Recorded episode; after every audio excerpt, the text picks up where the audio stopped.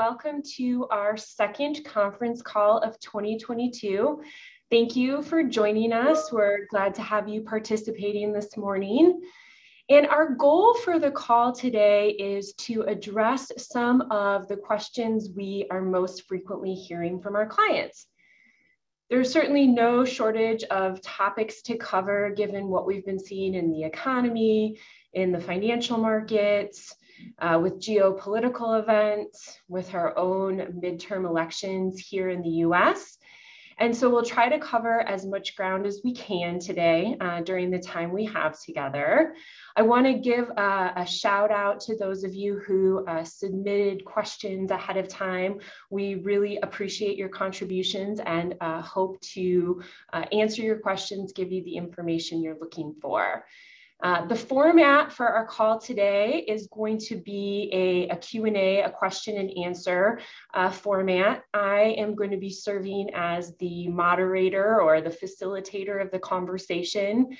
You might notice if you're a regular attendee that I am not John Bird, who usually uh, fills this role of moderator, but fear not, he is with us today as a panelist, and I will take a moment to introduce the panel to you. In addition to John Bird, who's our CEO. We also have Jason Ware, our Chief Investment Officer, and Mike Kessler, our Senior Portfolio Manager. And so without further ado, we'll get started and right into the meat of the call with the questions that you've submitted. As Joe shared with you, if you have a question that you'd like to submit during the call, if there's something that comes up that you're like, ooh, ooh, I really want to ask this, please don't hesitate to put it in the Q&A chat um, if you're connected via Zoom on your computer. Um, if you have dialed in, again, that is star nine on your phone to raise your hand and we will do our best to uh, incorporate those calls into those questions into the discussion as they come up. So to get us started today, the first topic we're going to have some questions around is the topic we've all been hearing about, reading about, probably experiencing this year. And by no shock to any of you on this call, I'm sure that topic is inflation. And so, really, the first question on inflation is what's happening with inflation in the US right now? And given what we saw recently with the consumer price index, and just this morning with the producer price index for October, is inflation quote unquote over? And to get us started, I'm going to pass the mic over to Jason to hear his thoughts on that inflation question, and then we can certainly open it up to the rest of the panel. Perfect. Thank you, Liz, and thank you everyone for joining. Um, so, taking the first question of what is happening with inflation, I think simply stated, over the past 18 months, we've seen too much money chasing too few goods. That is the classic definition of inflation. In particular, uh, pandemic stimulus, mostly fiscal stimulus, and a simultaneous decrease of supply in everything from autos to furniture to, to semiconductors left the marketplace out of balance uh, we've seen a similar situation in the services economy that's unfolded as well. After we vaccinated the masses and life largely returned to normal, folks came back out in droves to restaurants, to airports, to hotels. Meanwhile, house prices rose in dramatic fashion, pushing up rents. Add to this a terrible war in the Ukraine this year that's pushed up commodities prices and made food shortages much worse. And it's been a real storm for inflationary pressures. Um, is inflation over? Um, I think the short answer there is no, it's not over. The Fed's target is 2%, and most frameworks of sensible inflation number. Um, and we're still running at six to eight percent, depending on your chosen measure. So that's still far too high to call inflation over.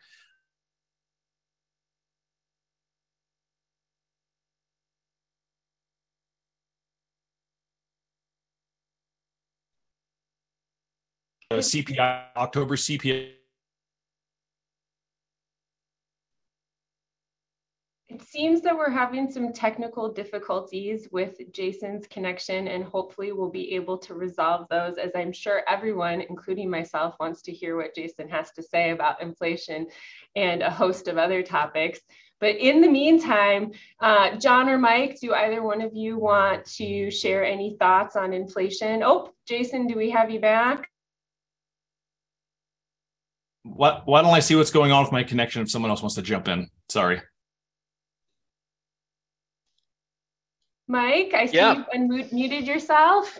Yeah, I can uh, I can pick up the ball and run with it. Um, I, I, you know I think where Jason was going was um, you know is it is it fair or is it premature to say is inflation over? I mean, we all know what the last 12 to 18 months have been like, and Jason did a good you know, really good job of sort of outlining the, the, the the drivers of that. Um, our view at Albion is that it is premature to declare inflation over, um, but the sort of the real-time signals that we're starting to get are encouraging. Um, Liz, you mentioned the the CPI print that we got last week. That you know we were glad to see. I'm sure the Fed was glad to see. The market was very clearly glad to see it. The Nasdaq was up seven percent that day, uh, and then then that was followed this morning by uh, producer price inflation print for the month of October that also came in below expectations. And it's been Albion's view, and you know, Jason has uh, said this on many a TV segment over the course of this year. Uh, it's been our view for a while that a lot of what caused these inflation pressures in the first place um, were factors that were going to kind of gradually resolve themselves, uh, you know, to some extent on their own. Supply chain uh, challenges that kind of you know snarled up the global economy, um, and you know kind of a gradual sort of restoration of equilibrium around some of that stuff. Um, and then on top of that, obviously we've had a really aggressive monetary response from from the Fed. So it shouldn't surprise us that um, inflation pressures at this point are at least directionally, um, it feels like moderating in a way that's pretty encouraging. That being said, um, no, inflation isn't over. We still have a labor market in the U.S. that's you know decently out of balance, um, which is putting upward pressure on on wages to a, a, degree that's that's probably greater than than you know th- than we and the Fed would like to see. So there's still work to be done, but I, I think directionally, certainly the signals that we're getting at the moment are pretty encouraging. And, and if I may just share a couple of comments to add to what Mike and Jason have said, it's going to be lumpy it's not going to be a smooth trend line as inflation changes course. We have a war in Ukraine that's awful and does have a big impact on commodities prices as well as the energy sector. We are effectively restructuring our global energy um, supply chains in light of Russia's action. And that's going to be lumpy and it's, it's going to cause uh, challenges as we go forward. However, the trend, as Mike and Jason have both pointed out, are both in the right direction. China has been a significant contributor to supply chain bottlenecks because of their zero COVID policy. What we're seeing now is uh, Chairman Xi pivoting without saying he's pivoting because his credibility depends on consistency. And yet, under the surface, the changes are happening, and China is recognizing, particularly looking around the world and seeing that other countries have opened up and, it, and it's actually working quite well. Uh, I think he is seeing that and recognizing, well, we better open up too and get more consistent in our supply chain capacity uh, without actually saying we're doing it. Uh, and, and those are the steps we're seeing China take right now. So while it will be lumpy, certainly the trends that we're seeing in inflation are all in the correct direction. Yeah, and I'll, if I can just maybe jump in with one final thought, because this is a, a, a question that we get, um, you know, pretty pretty often over the last 12 to 18 months from clients, which is basically, are we at the start of the 1970s all over again? And is this, you know, what we've experienced over the last 12 months, is this going to last 10 years before the problem is solved? And our answer to that question pretty consistently has been no. We don't think we're at the start of a decade long period of you know high single digit or low double digit inflation, really for two reasons. One, most of the factors that gave us you know a long period of low inflation uh, multi-decade period of low inflation are still in place i mean when you when you think about like well why did we have low inflation for so long between the early 80s and a couple years ago it was really a combination of demographics which have slowed economic growth especially in developed markets um, technology that has made it easier and easier to you know compare prices um, you know, the, the Amazons of the world that have driven um, the price of just about everything lower. Um, and then also globalization and, you know, the ability of, of companies to, you know, find the lowest cost location for, you know, producing goods. Um, that last one, I think it's fair to say does look a little different on, you know, the other side of the pandemic and now the war in Ukraine. There's a little bit more um, focus on, you know, supply chain redundancy, some re-onshoring, you know, security, national security considerations in certain industries like semiconductors. So I think our view, and I see that Jason's back on, um, our view is that we, you know, we're certainly not at the start of a decade of high inflation, but it's probably also fair to assume that inflation, as it comes down, isn't going to settle back into that like sub two percent, um, you know, level that we that we had for so long, where the Fed couldn't even get it up to their two percent target if they tried. Um, it, it seems likely to us, and and it's certainly reflected in asset prices um, that the equilibrium level of inflation going forward is maybe like 2% plus rather than 2% minus uh, over the longer term. Thanks, Mike and John, and, and welcome back, Jason. Um, on the top of, of a topic of inflation, another question that we hear often is, what are good investments in an inflationary environment? And certainly, I think the big one that we've all heard a lot about are I bonds this year, um, but there are certainly others. And um, Jason, I want to give you an opportunity to chime in here if you um, have thoughts to share on good investments in an inflationary environment.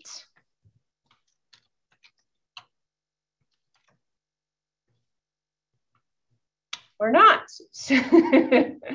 um, well, I can uh, I can pick up the ball again as as Jason continues to work through his uh, technological difficulties. I mean, you know, if you look at long run history. Um, the, the, the, best way to beat inflation is to own investments where the cash flows over time can adjust. And so I bonds are a good example of that in that the, the the month or the um, the semi-annual coupons that they pay are explicitly adjusted for inflation. Um, but there are other assets asset classes where cash flows adjust over time in response to inflation pressures.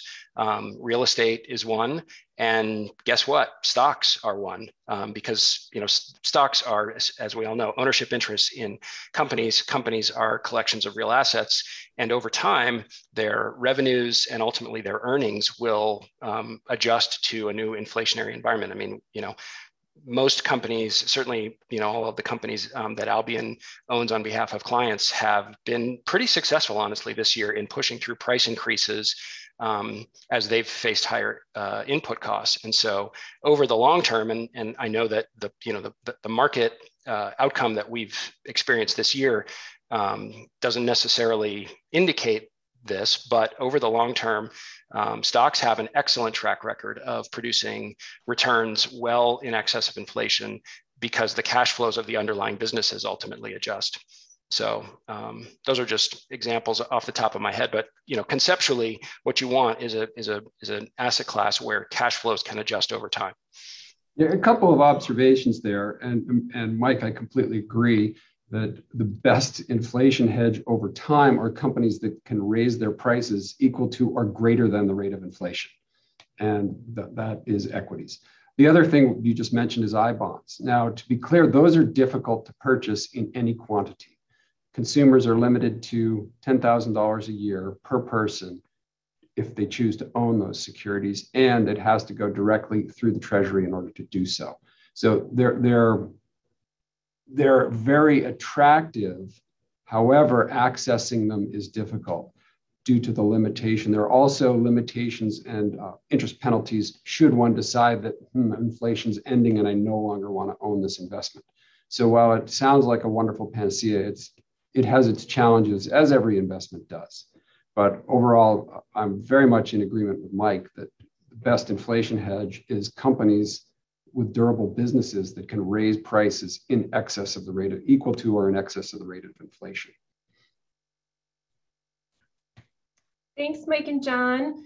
Um, moving on from inflation, we can't really talk about inflation without also talking about interest rates and what's happening with the interest rate environment. Um, and one of the questions that comes up often is really what is the Fed looking to? What are those data points or those variables that the Fed's looking to that would make them want to um, ease their foot off the brake of the economy, so to speak?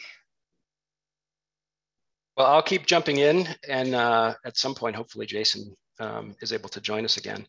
but yeah, I mean, obviously that's been kind of the driver this year in terms of what has happened with asset prices, or, or, or, maybe it's been the transmission mechanism from what's going on with inflation to what has happened to prices in the stock and bond market. It's been what the Fed has been doing. So I guess Liz, to you know answer the question of what are they looking at, they're in a sense they're looking at the same two things that they always look at. The Fed has a dual mandate, which is price stability and full employment. And so what that means is you know price stability they define as inflation that averages around two percent over time, um, and full employment basically means you know that for the most part, people that want uh, want to be gainfully employed are able to do so. I mean, we're never going to have zero percent unemployment, but they, they want unemployment to be low, um, so that creates a strong economy. So you know, this year, especially if you go back to the beginning of this year, when you looked at those two pieces, we were basically at full employment. I mean, unemployment has been sub 4% basically all year, um, but inflation was way above their 2% target. And so when they look at both sides of their dual mandate, and on the full employment side, they see, wow, we're not only at full employment, but if anything, we're, we're, you know, we probably have an overheated labor market and too many open jobs and not enough people to fill them. Meanwhile, on the inflation side, it's way, way above our target. Well, that's what we need to do something about to get back to a point where the, the dual mandate is more in balance. And so they've been, as we all know, in very aggressive inflation fighting mode all year. They've raised rates. Um, we've had now four consecutive 75 basis point rate hikes over the last four meetings. We've gone from 0% overnight interest rates to 3.75% in the span of this year. Um, and that's all because the inflation side of their dual mandate has been the problem. Now, what are they going to look at going forward that will tell them, okay, maybe it's time to take their foot off the brake? Well, again, it's the same two things. They're going to look at the labor market, and you know, again, that'll be job openings, it'll be the unemployment rate, it'll be jobless claims to see if you know we're starting to see a little bit of softening there, and then they're going to pay close attention to inflation data, and that's why the market has reacted so positively to the CPI print that we got last week and then the PPI print that we got today, because the market knows that the Fed is looking at those things too. And so every time we get inflation data that is, you know, better than expected, then market participants interpret that as, okay, maybe now the Fed can slow down a little bit. And in fact, that's very much what we expect at this point. I think the good news on this you know really significant adjustment in interest rates that we've had this year is that at this point we're much closer to the end of that process than the beginning so you know i mentioned we've had four consecutive 75 basis point rate hikes we actually expect the pace to slow to 50 basis points in december and then maybe we get one or two more hikes early next year and that's kind of what the market is expecting at this point. and then we get to what the Fed would call a neutral policy stance, where they're not actively raising or lowering rates and, and you know, kind of letting, letting it breathe a little bit to see you know the effect of everything that they've done so far filter through to the economy and see if inflation continues to come down. So our our outlook because our outlook for inflation is that it's you know some of the inflationary pressures are moderating our outlook for interest rates is that the, the pace of rate hikes is, is also going to moderate, and we're probably pretty close now to the end of this hiking cycle. Um, and then, you know, probably a period where the Fed isn't actively um, raising rates as we get into the middle of next year. So, in the TV show Who Wants to Be a Millionaire, there are lifelines. By far, the most accurate lifeline is ask the audience. It has the best outcome because that's a market. So if we take that same idea and we look at what the market is saying, the, the millions of participants who are every day judging the Fed's actions, we can get a sense of what that crowd thinks of the Fed's actions by looking at the yield curve. And the yield curve is the interest rates over time. It's comparing the short term interest rate of the Fed funds with the one year treasury, with the five year treasury, with the 10 year treasury. Right now, the short term interest rate, a two year treasury is yielding about 4.34%. A five year is yielding 3.91%. The 10 years at 3.8%. That's an inverted yield curve. What that says is that the wisdom of the marketplace believes that the Fed's efforts will be successful. They believe that it's worth, that, that the Fed will quell inflation, which will bring interest rates down there is no such thing as a perfect indicator of what markets will do. However, the wisdom of crowds tends to be better than the wisdom of the individual. And what that suggests is that the wisdom of crowds says, yes, the Fed's actions to bring down inflation over the next little while will be successful. It's not as quite as exciting with the bells ringing and everything that you get on Who Wants to Be a Millionaire, but hey, we'll take what we can get when we're in the markets. Thanks, Mike and John. Speaking of phone a friend, do we have Jason on the phone? J- Jason is on the phone. I apologize, everyone, for the internet disruption on my end, but I am on the phone. Well, your timing is perfect because the next question we're going to talk about, I think, is right up your alley, which is um, what does the impact of higher interest rates have on, you know, U.S. government debt and the deficits we're running? You know does that create challenges? Do we have any concerns around that? Yeah yeah great question. So i mean the way that we think about it is, is so long as growth rates are higher than borrowing costs then, then, then public debt is said to be cheap and sustainable and manageable. And certainly governments piled it on over the past few years in particular during the pandemic where about 5 trillion in spending was doled out to keep the economy from sliding into the abyss so we definitely have a big debt load. And in fact, I think it was just reported at the end of the fiscal year that there's about 30 trillion in public debt outstanding. Now that's gross public debt that doesn't back out what the Fed holds on their balance sheet, which um, you know a number of economists would argue you should take that out of the calculation. We would agree with that. But nevertheless, debt is high, and we all know that.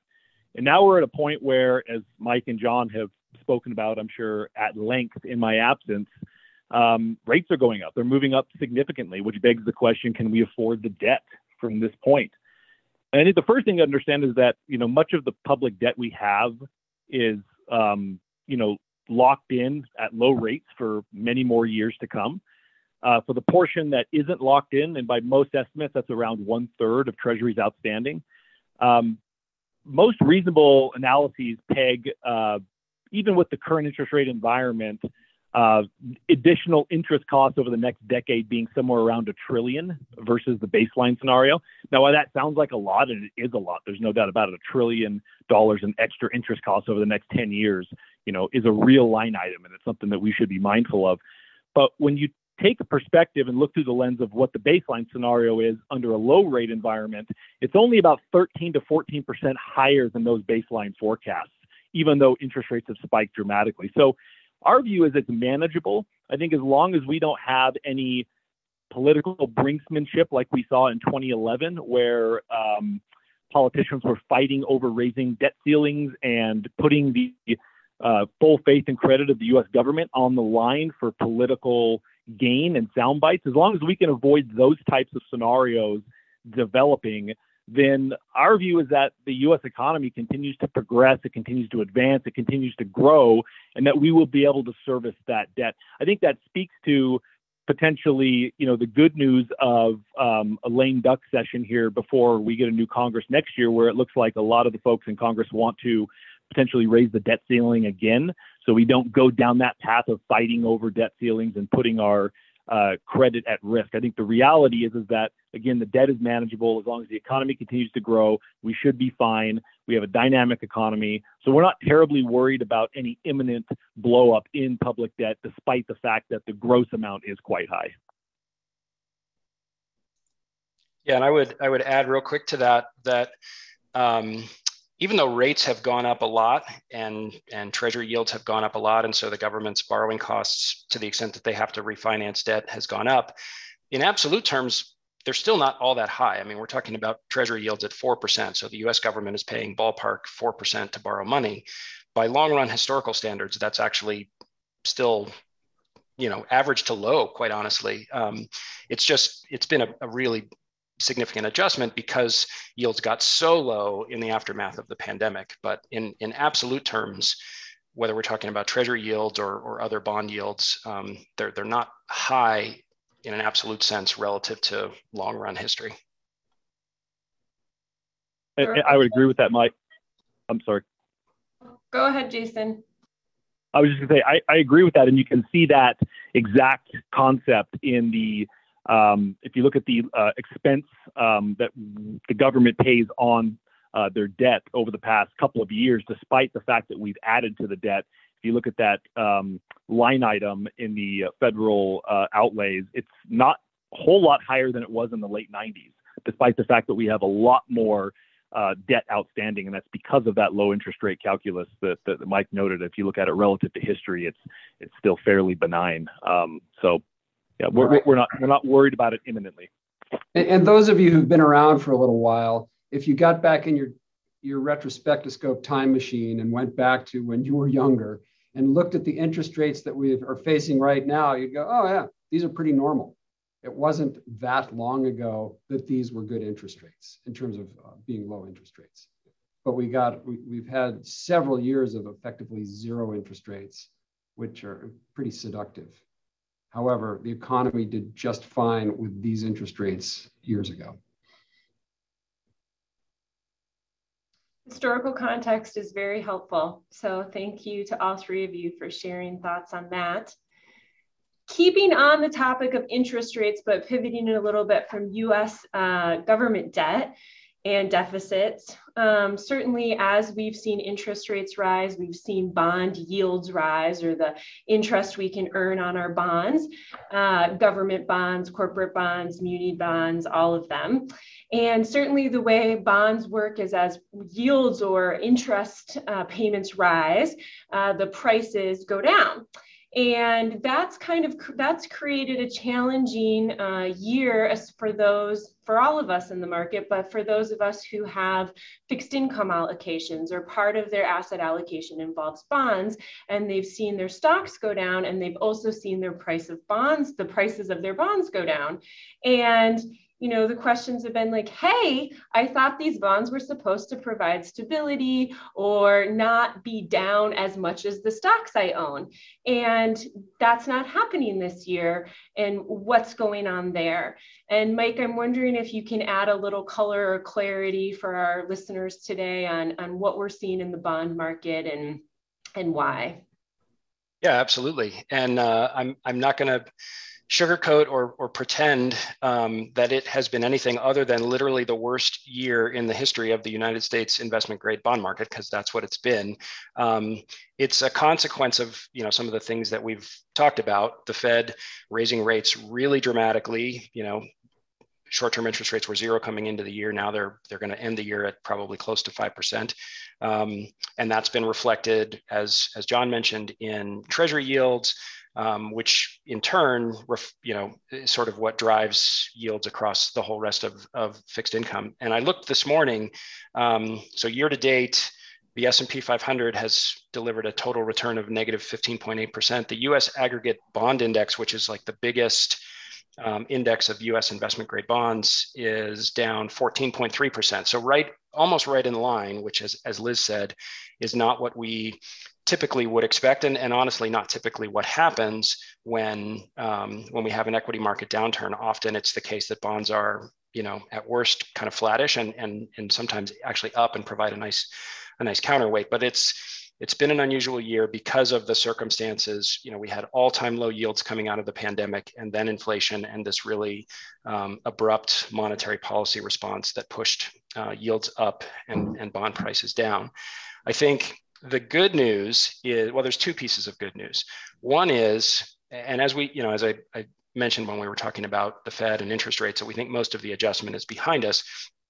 Most of the downward adjustment um, in bond prices should also be behind us and we've restored yield levels to the point where they can go up or down. I mean coming out of the pandemic when we were at all-time low yields yields really could only go up. Now they're at sort of a normal level and they could they could rise further, they could fall, um, depending on the outlook for inflation and the economy and all of that. So they're back to a position where they can provide that portfolio diversification and the counterbalance, if you will, to an equity portfolio. Um, so the value of having fixed income in the context of an overall asset allocation, I would I would argue is certainly much greater today than it was 18 months ago, and it's back to sort of a normal stance. The other piece of good news is that you know, provided that our assumptions about inflation are correct, and when I say our assumptions, I mean Albion, I mean the Fed, I mean the market. Um, everyone's kind of collective assumption is that we're going to experience moderating inflation, and that the longer term outlook for inflation is in the two and a half to three percent range. Well, right now, Albion is building corporate bond portfolios that yield five and a quarter percent. So call it two and a half percent in excess of what we expect inflation to be over the next five to seven years. We, I mean, we can build muni bond portfolios at three and a quarter percent. So you're earning probably half a percent above inflation with no tax. So that's the other piece of good news. For a long time, we were in this environment where net of inflation, bonds yielded nothing, sometimes less than nothing net of inflation. And, and I think going forward, because of where prices are now, we're earning a, a, reasonable real yield relative to the very low amount of risk that we're taking. And we're in a position where bonds can play that portfolio role. They can be a counterbalance to equities going forward in a way that unfortunately, because of the all-time low yields we had out of the pandemic, they just weren't able to do. Uh, and in fact, they were right in the crosshairs of the inflation fight this year. It has been nice to see bonds actually start returning something. And as Mike, you, you highlighted, as rates come down, uh, we, we do have a spread over inflation, which for the first 35 years of Albion's history, we did. In the last five, it was far more difficult because of rates. Maybe perhaps it's possible that some of you on the call don't understand or aren't aware of or have better things to do with your life than understand the relationship between interest rates and bond prices. I'm going to give you a simple example to illustrate it. Let's suppose I lent you, you or you lent me $100 and I'm going to pay you 5% interest. So I'm going to pay you $5 and it's just for a year. You get $105 back at the end of the year. Now, let's suppose it's a perpetual loan. So I agree to pay you $5 a year forever. And you give me $100. Well, let's suppose the going interest rate goes up to 10% from 5%. Well, now, if you want to get rid of that loan to John, you're only going to get $50 for it because the buyer of that debt will say, I'm only getting $5 a year in a 10% interest rate environment. That makes it that piece of paper worth $50. So as interest rates go up, the value of a bond goes down. Now, the closer it is to maturity, if you get your money back in a year, the less that value goes down. So the, as interest rates go up, that value goes down. Now, how does that impact stocks? Well, it impacts stocks because if you buy a stock, what are you buying? You're buying a future stream of earnings. And if you're willing to pay 20 times that future earnings stream, it's going to be worth a certain price. But if the competing asset, meaning bonds, are now offering you something where you get uh, it's, it's only trading at 10 times that coupon. So for a $10 interest payment, you get $100 a year. Instead of uh, for a $10 interest payment, it costs you, pardon me, $200 a year. You're willing to pay less for that earnings stream. So there's a direct relationship between interest rates and stock prices because we're really valuing the future earnings of that stock in the context of, of what we could put our money in otherwise.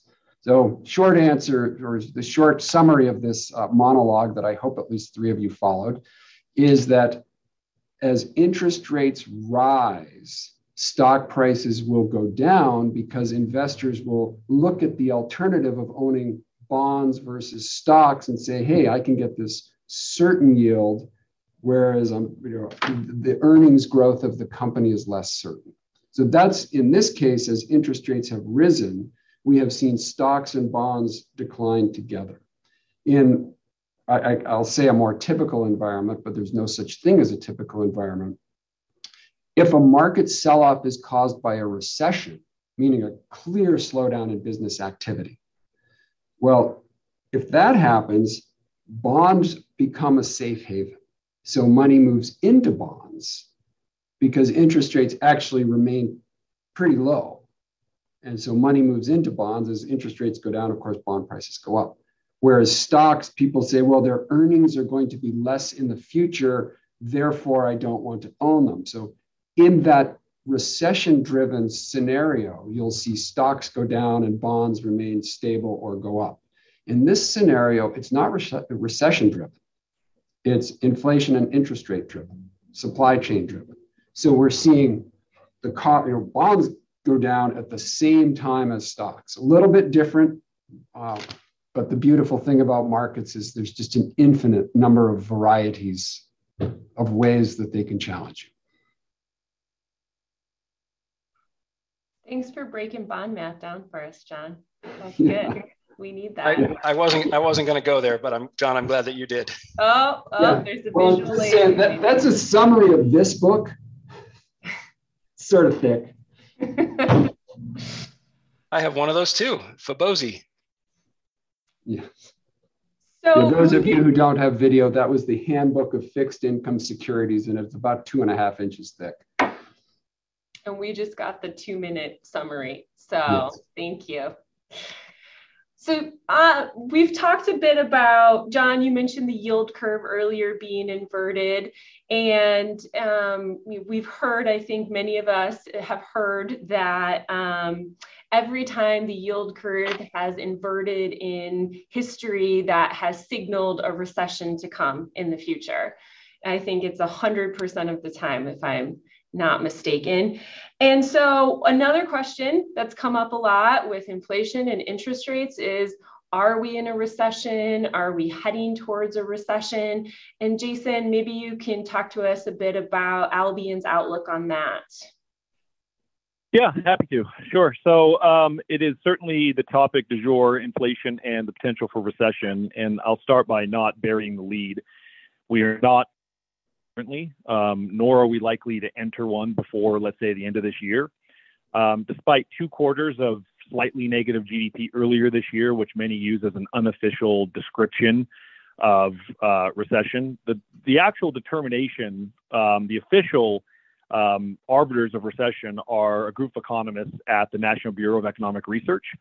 And how they define a recession, and I think we think this is largely accurate, is a significant decline in economic activity that is spread across the economy and lasts for a few months. And we, quite frankly, haven't seen this yet. Instead, what we've had is a jobs market that is strong. We've had incomes that have been durable. We've had consumer spending that has held up really well.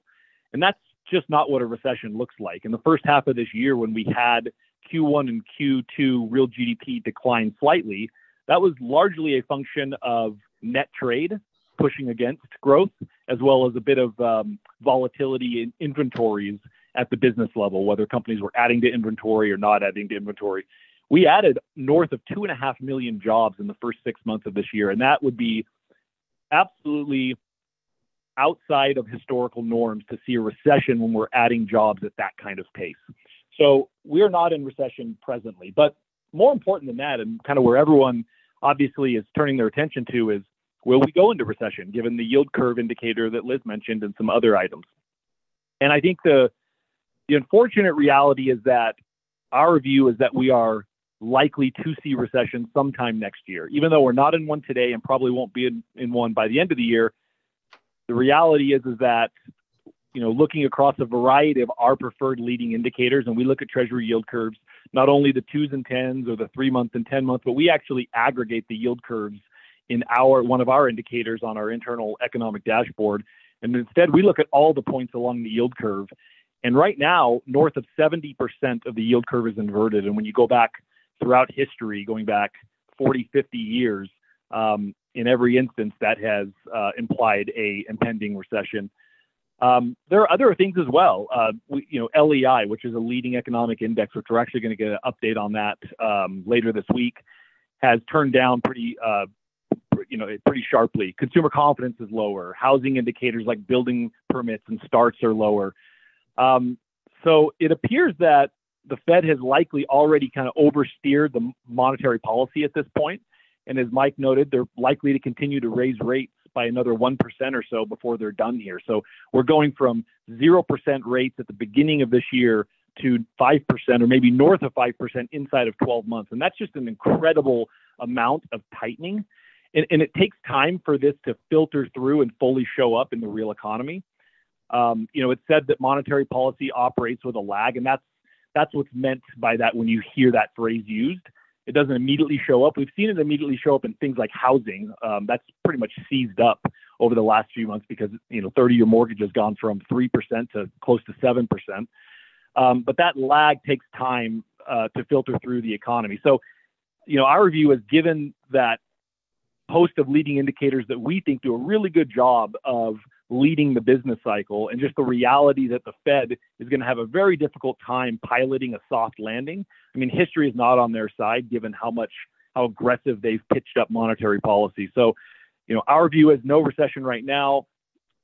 Probably won't see one in the next few months, but there's a very good chance that we do see some type of recession, whether it's mild or moderate, um, sometime in 2023.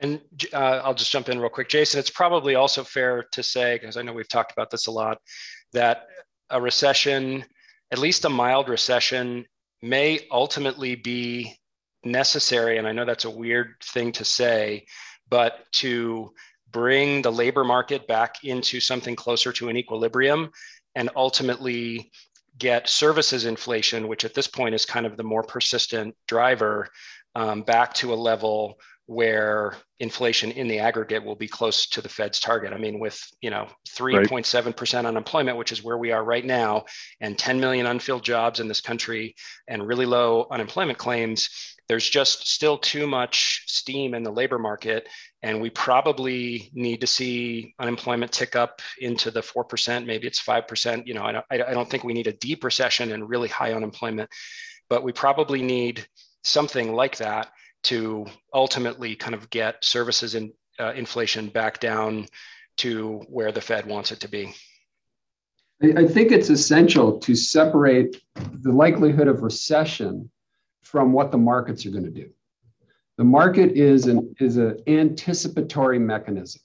So if we have a recession, the market will be saying, all right, well, that's fine. What's going to be happening six, six to 12 months in the future? So you can have a recession, and at the time the recession announced is announced, the market can actually be generating positive returns and continue to do so through the recession as it's anticipating coming out the other end. So yes, recession is critical to understand, and the tie to the market is not uh, the market does not directly react and if you will sell off while the recession is happening and go up after the recession is over it will it will move well in advance, both on the downside in anticipation of a recession, which we have seen some of that, as well as to the upside in anticipation of coming out the other side. Yeah, I, I would agree with Jason. I would agree with, with both statements. Um, and, and specifically, um, Mike, your comment about inflation, I think that's that's absolutely true. Um, if, if you look at the components that have driven inflation higher, um, you know, our view has been that moving from that 9% peak back in March down to maybe 4% or so was likely to occur on its own. Um, it's part of our normalization thesis that we have been talking about a lot this year. This, you know, slowing of demand on the backside of a big boom in the economy last year, supply chains starting to sort themselves out, um, wages cooling a bit, getting back into line, even though we do have a, a labor market that's still far too tight. Um, but with or without the Fed, we were probably on track to go from 9% maybe to 4 But getting from 4% back to that 2% target that you noted, Mike, is going to be stickier and does likely require a true cooling of the labor market. Really, what the Fed would like to see is nominal wages coming down. If, if Jerome Powell were to say the quiet thing out loud, it would be that they are attempting to you know move um, unemployment up a little bit because they they would argue that they we need to see some uh, loosening in the labor market to see wages come off the boil there. So, and we're seeing that in some of their projections. You know, they're expecting unemployment to rise next year, which the Fed almost never says when when they when they're giving their forecast. So, I think the Fed recognizes, to Mike's point, that we do need to bring down. Uh, we need, we do need to bring restore some balance to the labor market if we're going to truly get inflation back to that that target that, that that we all would like to see. Thank you all for um, your insights and information regarding recession. I'm sure we will continue to uh, answer that question over time as the data um, unfolds. I'm going to jump around a little bit now because I just want to make sure I get to the questions that have been submitted during our discussion this morning. Um, and so the, the next place I'm going to go is the midterm elections. And um, we've been asked, you know, what impact, if any, do we think that the midterm elections will have uh, on the financial markets and the economy, two separate things. And I'm actually going to pass that one off to John to get us started, if you will. Um, and then certain as I'm, I'm sure you have thoughts to share, and then we can open it up to the rest of the panel. Thanks, Liz. And I didn't say this at the beginning of the call, but also, Liz, thank you for assuming the role of moderator of this group. It, it's actually a treat to just be a panelist on this particular call. I'm, I'm very much enjoying it. And, and I'm enjoying being on the call with the rest of my peers as we have a lot of depth in this team that hopefully is coming through to you who are listening. Uh, gridlock is actually a pretty good thing for financial markets. And what we will like, we have had pretty close to gridlock for uh, the last two years. And with a split Congress, which is what it's looking like will happen, gridlock will continue. So the, the, the positive part about gridlock, where in this case it looks like the, the Democrats will control the Senate by a vote, maybe two, and the Republicans will control the House by a handful of votes, is not much is going to happen. That implies predictability. And if you're running a company and you know that whether you like it or not, uh, the current rule structure is unlikely to change dramatically. That gives you predictability in running your business. So, from a we could go off on several tangents in terms of quality of life and social issues of you know pick your particular um, most important issue and wring our hands about gridlock. However if you're looking for predictability in government policy gridlock is helpful. So i look at what we just saw in the midterms where we're likely to have a split congress which is likely going to create gridlock and as an investor, it offers me predictability. So I, I think that the markets will view that favorably. So this is Jason. Uh, completely agree with that at the micro level, John. The, the notion of some stability in the regulatory framework and predictability as you're doing business planning, all very important things. Um, addressing it from more of the macro lens, uh, what gridlock uh, means, at least in, in our view, is that we should expect little in the way of major legislation getting passed over the next two years. Um, specifically, in that context, we're referring to tax increases or pro cyclical fiscal spending. Um, given that split between the Senate and the House, and of course, you know, Joe Biden still is our president, um, that type of inertia is unlikely to produce anything out of Washington that would um, take the deficit back the other way and, and, and just worth noting the deficit has been coming down dramatically this year. It's still far too high, but it has been coming down.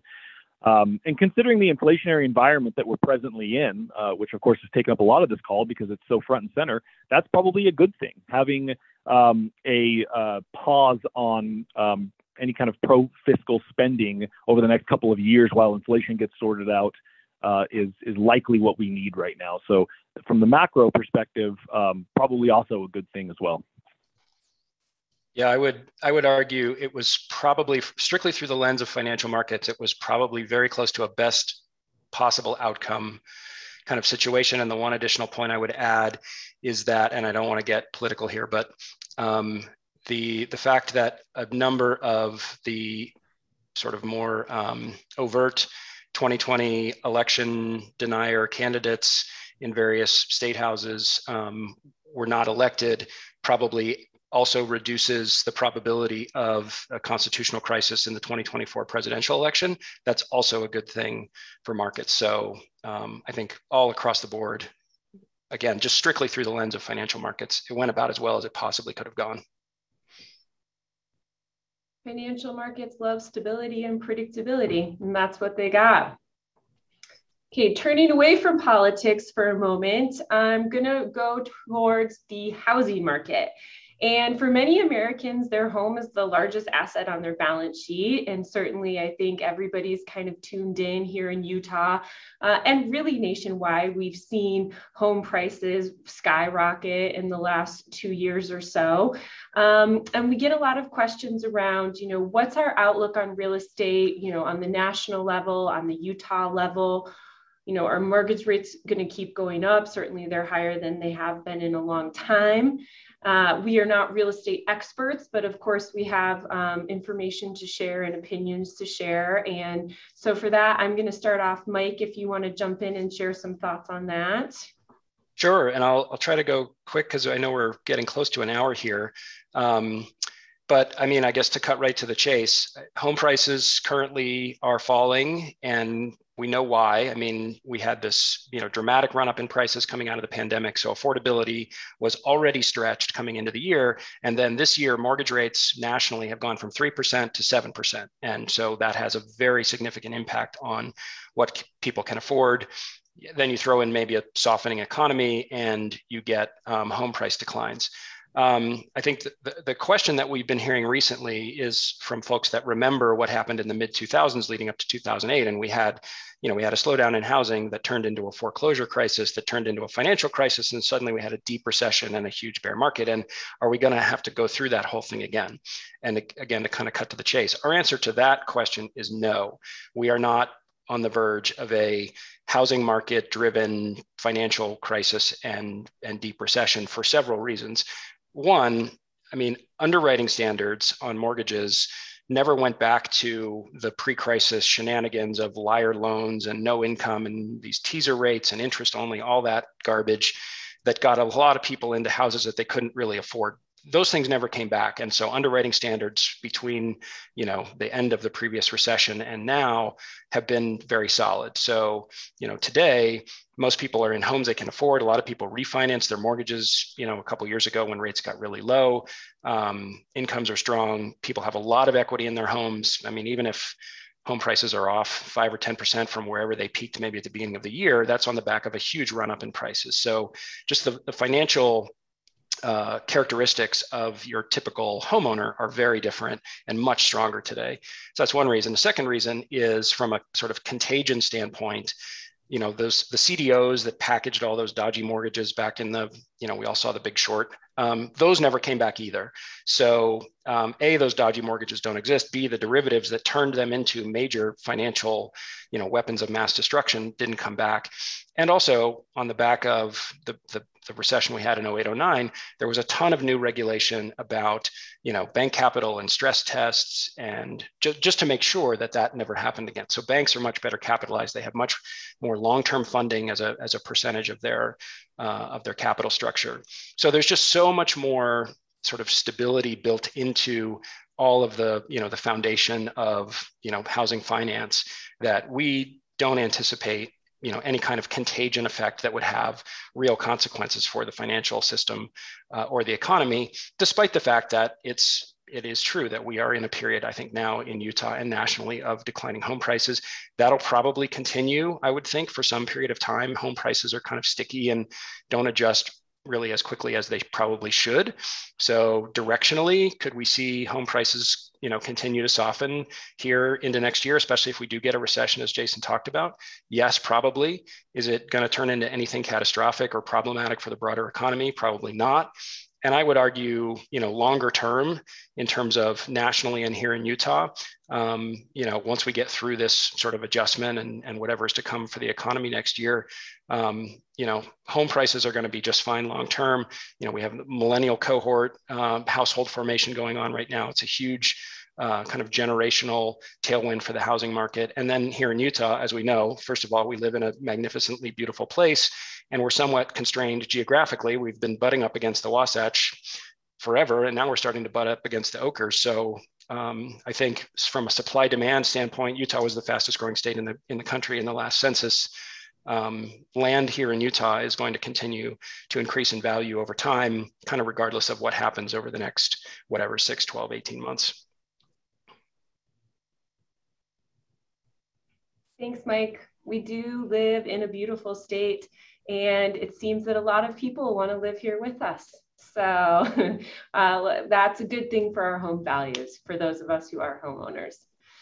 Um, we're coming up at the end of our hour, and um, you know we've heard about inflation, although trending lower, still being high, high interest rates, uh, recession, probable recession early next year. But I really want to end on a positive note um, for the call today. And so the final question that I want to take a few minutes and, and have the panel answer is really about given all of sort of the uncertainty or the or the um, how taxing it can be mentally and even emotionally when we see markets um, down, uh, when we worry about what's going to happen with the economy. Um, how, why should we continue to think and act long term? Why should we stay invested in and um, stay in the game, so to speak, you know, in the face of the uncertainty?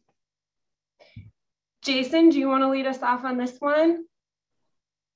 Sure, happy to. Um, I think the short answer is that there's one thing that all bear markets have in common throughout history. You can go back over 40 years, 70 years, 120 years. And that one thing that they have in common is that they eventually end. All bear markets have been defeated eventually by a change in the business cycle, by rising corporate profitability, by stocks becoming too cheap relative to their intrinsic value over the long run, and we start a new cycle again. So, despite the fact that bear markets can be extremely challenging to live through.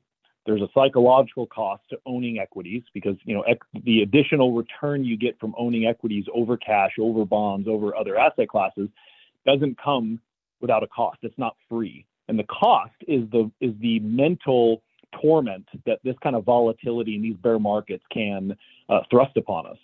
Um, however, uh, the good news is is that owning good companies, well diversified, and thinking and acting long term through the lens that this bear market sh- will eventually end, this too shall pass, has been a winning strategy for as long as markets have been around. Optimism has been a winning strategy. So while we recognize that this is not fun and bear markets can be stressful, um, we continue to believe that the US economy and that the companies and investments we own on your behalf will be dynamic and grow in the years ahead. So, you know, I think the way that we think about that balance between the business cycle and bear markets and recessions um, is that the summers are long and the winters are short. We're currently in a winter.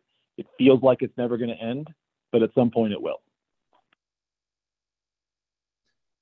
Thanks, Jason. That that is very helpful another aspect that I like to look at with regard to why do I stay invested for the long term is that if I've done my asset allocation right, I have less volatile assets available to me in the short term. And really, what I'm investing for is the long term. And the price of, as Jason, you just highlighted, the price of the better returns over the long term is accepting the reality of the marketplace, which is painful sometimes. Bear markets are painful, but every one of them to date has ended. Uh, every one of them to date has resulted in higher stock prices, higher market prices after the fact. And we look at uh, phrases from people like Warren Buffett who say, you know, buy when there's blood in the streets.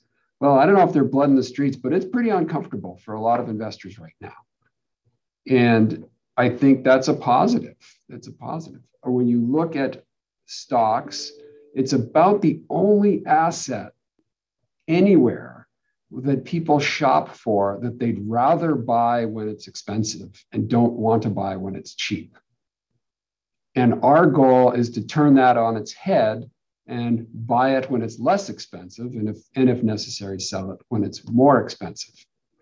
Of course, to buy it when it's less expensive is to buy it when you're facing uncertainty. And yet, so far, as you highlighted, Jason, that has worked out every time.